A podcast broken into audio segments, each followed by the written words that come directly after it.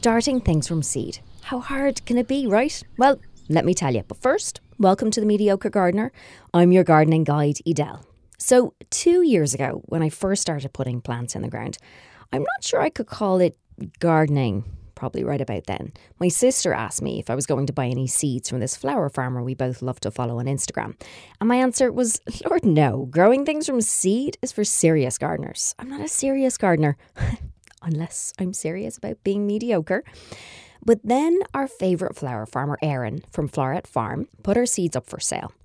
I saw the pictures of the beautiful flowers those seeds would become, and I kind of couldn't resist buying one uh, or two or three. All right, four seed packets. I got something called Globe Amaranth Sunset Mix, which are like kind of like rounded ball flowers. They come in reds and oranges, and apparently pollinators love them. I also got a vine called Cup and Saucer that looks like a purple flower cup sitting on a cream saucer. It's gorgeous. I also got a plant called Phlox Cherry Caramel because they were a small cream flower with a purplish middle. Again, loved by pollinators. And finally, I ordered Foxgloves Excelsior because, well, I totally love foxgloves. If you're ever trying to kind of create a cottage garden, actually, or a random feel to your space, plant foxgloves. They'll create that effect for you mixed with other plants. Hummingbirds love them too. They're tall with what look like little fairy hats attached all the way up the stem. I actually imagine little fairies jumping off the plants, carrying the little hats with them.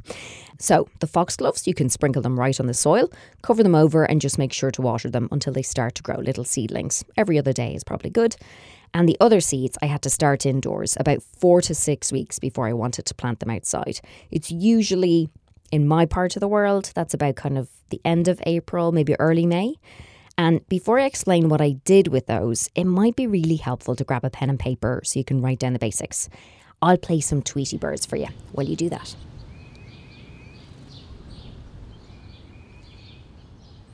All right, got your pen and paper? You're ready to take notes? Great. Let's start with the really easy option of growing something from seed indoors.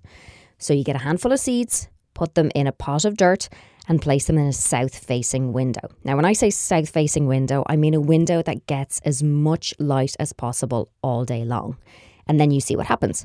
Of course, don't forget to water them whenever the soil feels a little bit dry. You might notice that the plant, as it grows, starts to lean toward the window it's looking for the light. So when you think it's ready to start going outside, when it's a few inches tall, depending on the plant, then you can start bringing it out for a few hours at a time. That's called hardening off. And it's really just helping the plants adjust to different temperatures. Think about how, you know, if it's cold outside, you put a coat on. Or if it's really hot, you maybe take off a couple of layers. See, a plant can't do that, so we have to help it get adjusted to the different temperatures. Makes perfect sense, right, when you think about it? So you start with about two to three hours a day and you increase it by, say, an hour or two every day. Make sure it's in a spot where it won't get attacked by strong winds. It's still only a baby toddler plant at this stage, so we have to be very, very gentle with it. After about a week to 10 days of that, it's pretty much ready to go. So just watch out for predators, the bunnies in my case. Now, if you want to step up your game, like I did my first year, you can try to grow lots of things from seed. You can get seed trays from any big box hardware store or online. They come in all different shapes and sizes. But I like the ones that hold about 72 cells per tray, which means you'll get about 72 plants if it works out well. Make sure to get the ones that have a tray underneath with no holes to catch the water, otherwise, it could get a little messy. Not all the plants are going to make it from seedlings, but that's okay. Hopefully, you'll have more than you know what to do with. Now, when you first put your seeds in the tray, it's really important to water them from the bottom, or you'll end up washing away the poor little seeds that are sitting on top of the soil. Some of them are so tiny, like poppies and different types of amaranth, that I tried this the first year, and you end up putting a few seeds into each cell because they're so small. It's totally fine, but when they start growing into seedlings, you'll want to thin out the little guys so there's room for the bigger ones to grow. So you just sort of pull out the little guys. Just like everything else you're growing, you water them whenever you feel they're a little dry, and that's about two to three days and watch them grow. You're going to need a heating pad to go underneath the trays to help kind of regulate the temperature to get them germinating. And you'll kind of want some grow lights. Why do you ask when you can use the window? Well, remember I mentioned your plant in the window was growing toward the light? Plants need lots of light, about 12 to 14 hours, and you're never going to be able to get that much coming in through your window, no matter how much sun you think you get in your house.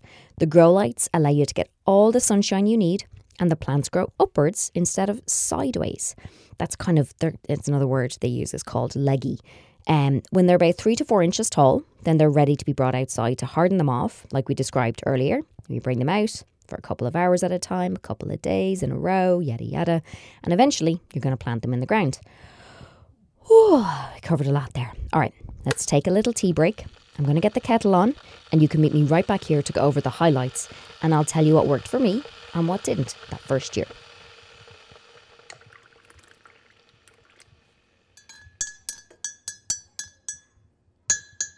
Welcome back. Did you enjoy that little rest?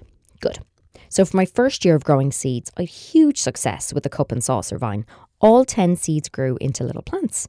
I ended up winding a bunch of them around the banisters in front of our house, and they looked really lovely. You can see a picture of it over at themediocregardener.com.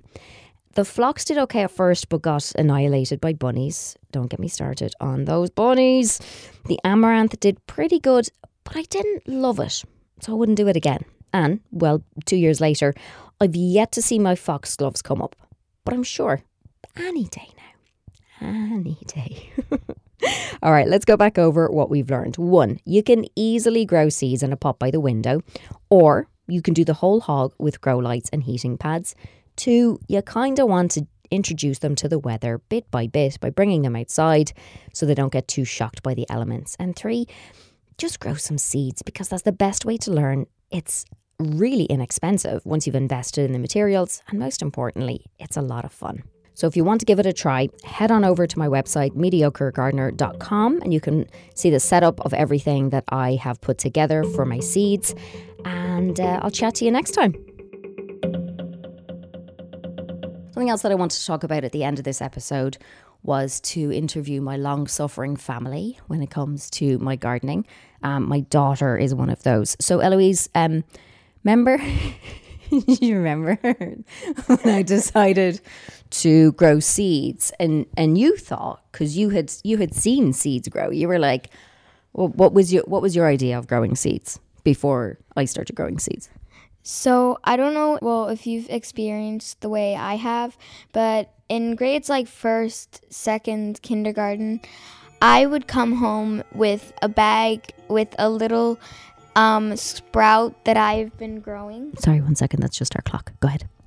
That I have been growing in class, or that I put seeds and water them. And it was really simple. Our teacher would like buy us maybe some cups, some plastic cups with dirt, seeds, water, and then watch it grow near the window. And my mom decided to go super extra.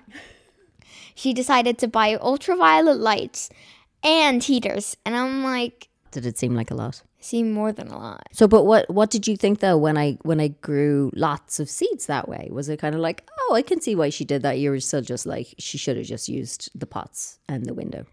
I mean, I think it could have been uh, more simple. she decided to go a different path. She decided to like make sure that they grow and that they're healthy. I mean, I guess I just find it funny that you went extra. thanks, thanks very much. Um, but you also helped me a little bit with them. Like you'd help me look after the seeds. I mean, sometimes I'd help you plant them in the new year, but I guess it was so different because I would always sometimes I would lose her or my dad in the house because it's sometimes very big. Sometimes they're even outside. And so I look around and then eventually I look in the basement and then I just see an ultraviolet light. I'm like, oh, there's a mama plant. there she is. She's in the basement. No, no, that's oh, usually when the, the lights are off. No one's in there. Mm, the ultraviolet lights. Yeah. I'm like, oh, there are the ultraviolet lights. Yeah, and I think our neighbors were were questioning what we're growing in the basement, whether it's legitimate or not. Um, or it's a ghost. That's very true. Um, but did you learn anything from watching all of that? Or what you learned is you're like, you know what, I'm just going to get a cup and some soil and I'm going to stick it in the window? I learned to not spend a lot of money on ultraviolet lights and heating pads when I want to grow my own seeds in my own apartment when I grow up. And to instead maybe just decide to, you know, the simple way. So it goes to show that even though you can be shown other ways and there are other opportunities mm-hmm, to uh, that you can see that there are other possibilities of how you can grow seeds, you can still just decide to do it your own way. That's not a bad thing, right? I'm not doing my own way. You're doing the hard way. I'm doing the simple way. That's what I'm calling it. Gotcha. Okay. Well, So pick which side you're on or if you're in the middle. all right. Well, thank you very much. I appreciate your time. Bye.